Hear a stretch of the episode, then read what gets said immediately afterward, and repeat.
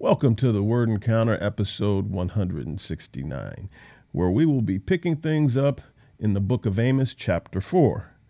Um, the section title says Social and Spiritual Corruption.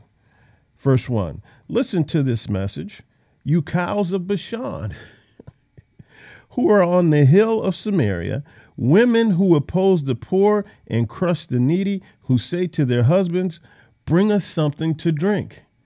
So the word is call is calling the women, and the word implies these are the uh, wealthy women who are on the hills of Samaria.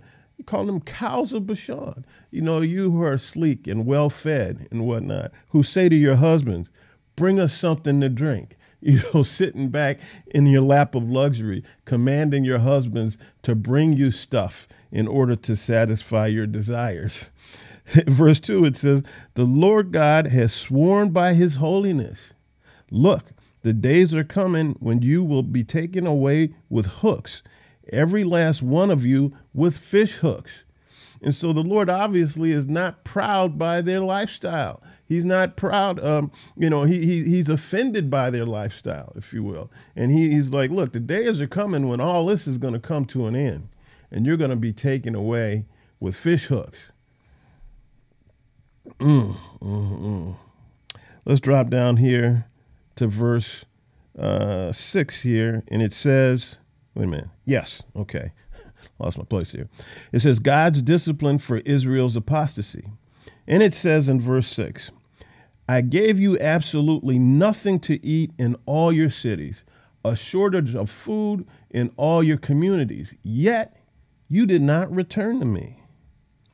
Also, I withheld the rain from you while there was still three months until harvest. Yet you did not return to me. I struck you with blight and mildew. The locust de- uh, devoured your many gardens and vineyards, your fig trees and olive trees. Yet you did not return to me. I sent plagues like those of Egypt. I killed your young men with the sword. Yet you did not return to me. I overthrew some of you as I overthrew Sodom and Gomorrah yet you did not return to me. And so the word is saying, I did all these things. I sent all of this tragedy, all of this calamity, all of this disaster. I sent all of this on you, yet not in any of these things did you return to me. In verse 12, it says, Therefore, Israel, that is what I will do to you. In other words, the Lord is saying, Therefore, you didn't return to me. I won't return to you. And since I will do that to you, the word is saying since I won't return to you, well, you might as well come on home. Israel, prepare to meet your God. so he's saying, You never return to me, therefore I'm turning my back on you, and therefore pre- prepare to meet your God, Israel. Mm, mm, mm. Let's go on to chapter 5. Let's drop down here. And it says uh, in verse 4, section title says, Seek God and live. For the Lord says to the house of Israel, Seek me and live. Do not seek Bethel or go to Gilgal or journey to Beersheba, for Gilgal will certainly go into exile and Bethel will come to nothing. And so, what is God saying here? He's, he's basically saying, look, I'm going to draw an analogy here. He's saying, look, don't go looking for me in certain particular places. See, you don't have to go to here, you don't have to go there. You don't have to go to a church building. You don't have to go to a different place, a different city, a different country. He's saying, Seek me where you are. Sincerely seek me and live. You know, don't be trying to go to these different places because you think they may offer sanctuary and you're going to be safe and secure there. Seek me wherever you are, sincerely seek me wherever you are, and live. See? But one can only do that if one, in fact, believes, if one, in fact, knows inside in the heart. One can't just do that out of some uh, uh, some ritualistic traditional tendencies. It has to be done sincerely. Because uh, those who sincerely believe in God know that He can be found anywhere if we sincerely seek with our hearts. It's not about a place, it's not about a location. Seek and ye shall find. verse 10. What does verse 10 say? Uh, they hate the one who convicts the guilty at the city gate and they despise the one who speaks with integrity. You see, this sounds like Isaiah 5:20. You know, and it says uh, those who call, you know, to those who call evil good and good evil. Woe to those who call uh, evil good and good evil. And so we have we live in a society that uh, today where you know the things of righteousness. It says, and they despise the one who speaks with with integrity. You see, the, the, the things of righteousness people come down on, and the things uh, that represent evil people want to elevate and celebrate. See, if you represent righteousness and whatnot, you're, you're susceptible to being called old fashioned or out of touch or not relevant or any of these things. Whereas you uh, represent evil, represent uh, things of a wicked nature, then you're liable to be celebrated. This is the word. This, you know, this word is thousands of years old, and it's calling out this behavior that we see today. Mm, mm, mm. Verse 14, it says, Pursue good and not evil, so that you may live. And the Lord, the God of armies, will be with you as you have claimed. So remember uh, that the Israelites were, were good for, for uh, uh, stating slogans, as the Lord God lives, you know, th- thus and such, you know. So they would, you know, call out cliches and slogans and, and whatnot, but there was no sincerity in their heart. It was just traditional. It was just things that they would say, part of the part of the language. Okay. But the word here says that that if you pursue good and not evil, so that you may live, he says, when you make these claims, then those claims will be valid. It's not that the claims aren't valid. It's not that they're just cliches. They are valid, but they have to come from a sincere heart, motivating a sincere mouth. It says in verse 15, hate evil and love good. A lot of people say, well, God is a God of love. He doesn't hate. Yeah, God does hate. Let's let's be very clear about this. God does hate. What does he hate? He hates evil. He hates sin. That's what he hates. He hates evil. He hates sin. He hates the behavior. See, he hates the mindset behind these things. He hates these things. And which begs the question one has to accurately define what is evil. Because if we're in a, a modern and common times where evil is good and good is evil, then people can be thinking that this, that this good thing is really evil. So therefore, I'm going to hate that evil, which means that they're really going to hate good. See, you, one can get confused, but you have to accurately define and identify what is in fact evil and what in fact represents good so that you can accurately hate evil and accurately love good. Says, Hate evil and love good. Establish justice at the city gate. Perhaps the Lord, the God of armies, will be gracious uh, to the remnant of Joseph. And so remember that when the Lord talks about the destruction of Israel and Judah and whatnot, there's always that remnant. See, there's always that remnant that's being left behind in the land. And so he's never totally destroying this and the people. He's always leaving a remnant. And so, let's see. Let's drop down here to verse 18. It says, The day of the Lord. It says, Woe to you who long for the day of the Lord. Now, this is very important. the day of the Lord that is being spoken of here is essentially the day of judgment the day when the Lord will render his judgment on the lands and the people. And we have a lot of people in the church that are looking forward to the day of the Lord because they despise the people who aren't of the Lord or the people that they think aren't of the Lord. So they have a vengeful mindset. See, they say, I can't wait till the day of the Lord so these people can get what they deserve. There's a caution here Woe to you who long for the day of the Lord. The word says, What will the day of the Lord be for you? And it answers, It will be darkness and not light. Now he's warning the Israelites here, but this is a universal warning to everybody. Woe to you who long for the day of the Lord, because on the day of the Lord, everybody's stuff will be held against them, if you will. You see, so you, you can be wise in your own eyes. People can be righteous in their own eyes. They can think of themselves in a certain way that's really not accurate. So woe to you who long for the day of the Lord. You know, don't be motivated by vengefulness because that could come back on you. It says in verse 19, it will be like a man who flees from a lion only to have a bear confront him. So you'll be running away from the lion thinking you're safe and secure, only to turn around and right in front of you is a bear. It says he goes home and rests his hand against the wall only to have a snake bite him. You get home, you think you're safe, you're thinking, okay, cool. Nope, there's a snake. See? Verse 21 I hate, I despise your feasts. This is the Lord talking. I can't stand the stench. And so, um, oh, well, let me keep going. I can't stand the stench of your solemn assemblies. And so the Lord is saying when Israel uh, uh, was having these festivals or feasts to the Lord, or they call a solemn assembly because something was going on and whatnot, and they were just doing this out of rote tradition because their hearts were elsewhere they weren't sincere about it. You know, the Lord is saying, I can't stand this. This is phoniness. I hate it. You know, people are always going around saying, Praise the Lord, this, that, and the other. It's just something we say. It's just something people say. Do they really mean it? Is it coming from their heart? Is it something sincere? You know, the Lord said, If it isn't, I can't stand it. It's a stench in my nostrils.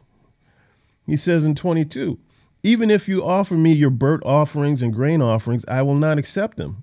I have no regard for your uh, fellowship offerings of fat and cattle.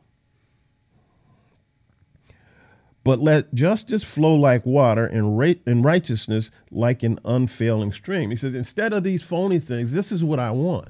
I want justice to flow from you and righteousness like an unfailing stream, like a never ending stream. In other words, you are righteousness. You don't perform righteousness, you are righteousness. You represent justice, you are justice. See, this is what the this is what the Lord wants.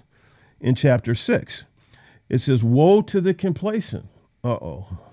Woe to those who are at ease in Zion and to those who feel secure on the hill of Samaria. Apparently, the hill of Samaria represents some degree of posh luxury type things. It says in verse 2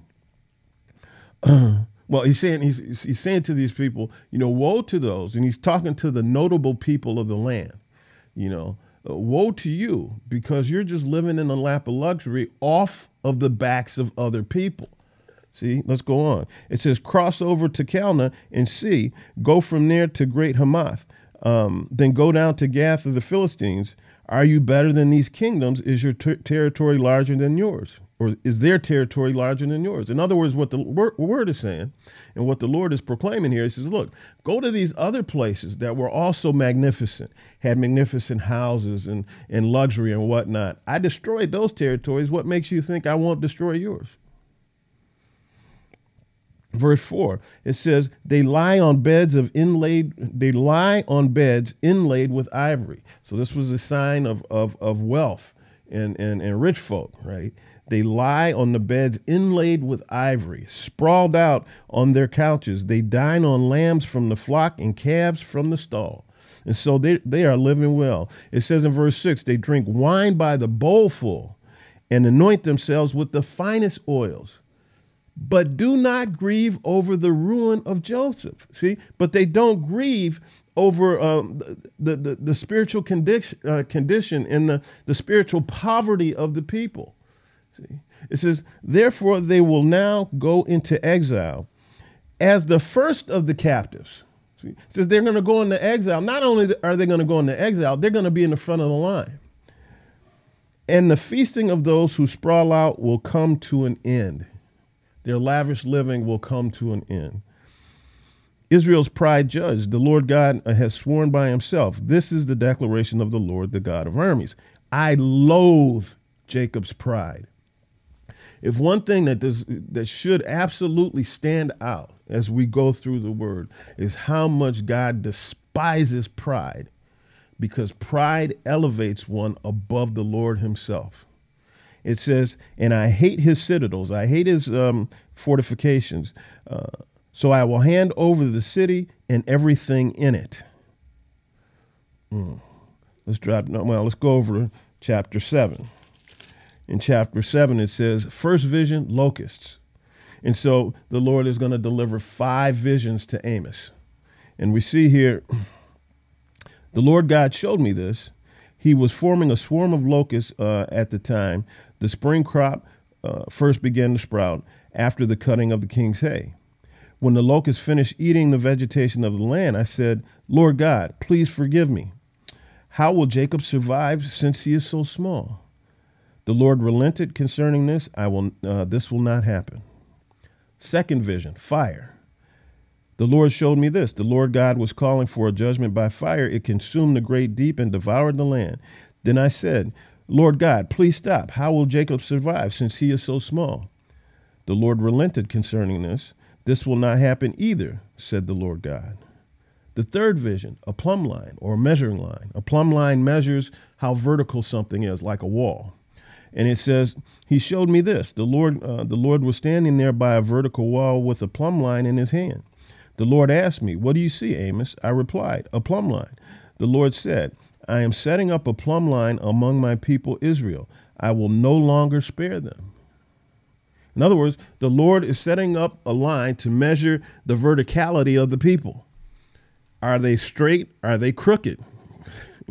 you see? And he says, um, I will no longer spare them because they, they have not found to measure correctly. This is Amaziah's opposition. Now, Amaziah, the priest, of, uh, the priest of Bethel, sent word to King Jeroboam of Israel, saying, Amos has conspired against you right here in the house of Israel. The land cannot endure all his words. And so Amos was prophesying the word of the Lord, and the and the chief priest sent to the king, We can't have this. now think about this. The chief priest is saying to the king that this guy who's proclaiming the word of God, we can't have it. How, how ironic is that?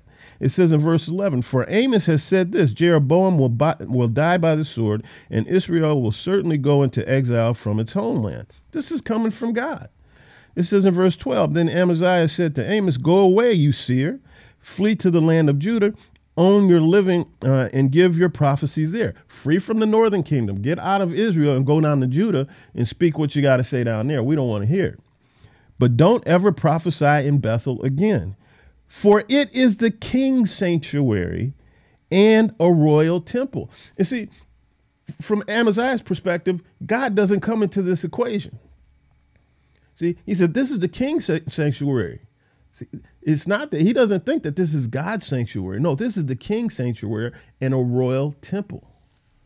A royal temple, not God's temple. Amaziah is screwed up. Then it says in verse 14 So Amos answered Am, uh, Amaziah. In verse 16, he says, Now hear the word of the Lord. You say, Do not prophesy against Israel, do not preach against the house of Isaac. Therefore, this is what the Lord says Your wife will be a prostitute in the city. Your sons and daughters will fall by the sword, and your land will be divided up with a measuring line. with a measuring line. You yourself will die on pagan soil, and Israel will certainly go into exile from its homeland. So that was Amos's answer to Amaziah with regard to not prophesying in Israel your wife will become a prostitute. Hmm. Chapter 8, fourth vision a basket of summer fruit. The Lord showed me this a basket of summer fruit. He asked me, What do you see, Amos? I replied, A basket of summer fruit. The Lord said to me, The end has come for my people Israel. I will no longer spare them. Now, what does a basket of summer fruit has to do with this? I'm not sure. I, I don't know. But apparently it represented the end of something. And so, because the Lord says that the end has come for my people Israel, I will no longer spare them. I've had it. So let's drop down here. Do, do, do, do. No, let's not drop down. Let's go on. Wait a minute. Did I not do that? Yes. In verse 11, let's drop down to verse 11. It says, Look, the days are coming. This is the declaration of the Lord God when I will send a famine through the land, but not a famine of bread or a thirst for water, but of hearing the words of the Lord. Wow. So when we think of the word famine, we think of sustenance, right? We think of food, drink, whatever. But the, the word is saying here, there's a famine, there's a dearth of the word. And so, and so you know, um, I think Jesus uh, Jesus said that man shall not live by uh, bread alone, but by every word that proceedeth out of the mouth of God.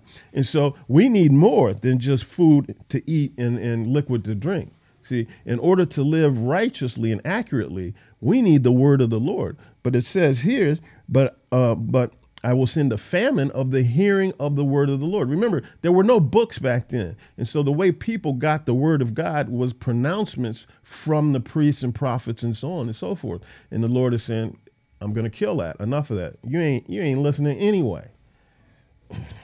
Mm.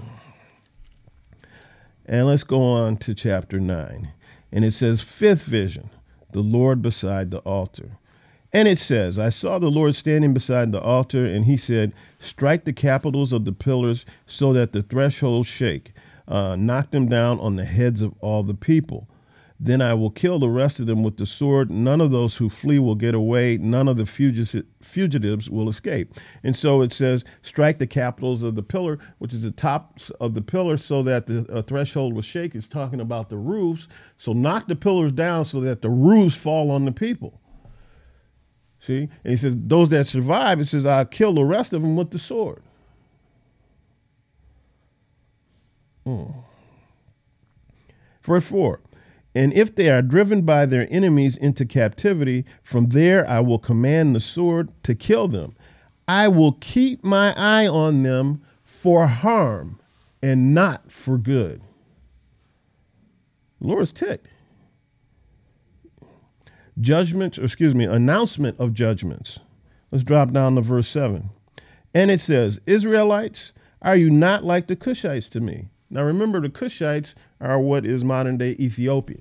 So we have the Ethiopians. So he's saying, Israelites, are you not like the Ethiopians to me? Now, this this this is important to me anyway because what this you know Ethiopians are Africans are black Africans. And so the Lord is saying Israelites are you not like these black Af- Africans to me? And so in, in the Lord's eyes all people are the same. It doesn't matter you see. But to the Israelites what Ethiopia represented was a remote exotic territory. And so the Lord is essentially saying, uh, Israelites, is your land not the remote land of, of Cush to me? In other words, I judge them, I'm going to judge you. It's all the same, even though you're my people. It says in verse 8, look, the eyes of the Lord God are on the sinful kingdom. I will and I will obliterate it from the face of the earth. However, I will not totally destroy the house of Jacob. This is the Lord's declaration. So again, he's telling them judgment is coming. It's going to be severe and harsh, but I'm going to leave a remnant. I'm not going to totally wipe you out. Verse 10 All the sinners among my people who say, Disaster will never overtake us or confront us will die by the sword. Then the word has an announcement of restoration. So we have destruction. Now here comes the restoration. Look, the days are coming, this is the Lord's declaration, when the plowman will overtake the reaper and the one who treads grapes, the sower of seed. The mountains will drip with sweet wine, and all the hills will flow with it. I will restore the fortunes of my people Israel. They will rebuild and occupy ruined cities, plant vineyards, and drink their wine. Make gardens and eat their produce. I will plant them on their land, and they will never again be uprooted from the land I have given them. The Lord your God has spoken. Period. End of story. I added the period in the story. But that's what happens when the Lord has spoken. There's nothing else to be said. End of story. And so, with that, we are done with the book of uh, Amos. And we will start the book of Obadiah and finish the book of Obadiah tomorrow, as it is very short. It is only one chapter. We will also get into the book of Jonah, which will be a lot of fun. And so remember, in Romans chapter 10, the Lord is making an invitation to us all. And the word says that the message is near you, in your mouth, and in your heart. It's not far, it's right there. This is the message of faith that we proclaim. This is Paul talking um, to the Romans. And he's saying, if you confess with your mouth Jesus is Lord and believe in your heart that God raised him from the dead, you will be saved. Those are the conditions. Confess with your heart, you know, confess, excuse me, confess with your heart. Confess with your mouth. Believe in your heart. Because you can say anything. That doesn't mean you believe it. And so you have to speak it into existence and it has to be motivated by sincerity. See? Believe in your heart, confess with your mouth, Jesus is Lord, and the word promises that you shall be saved because the Lord God does not distinguish between Greek or Jew. It's available to us all. So, with that, everybody, take care. Uh, we'll see you tomorrow in episode 107. Bye bye. 107. 170. bye bye now.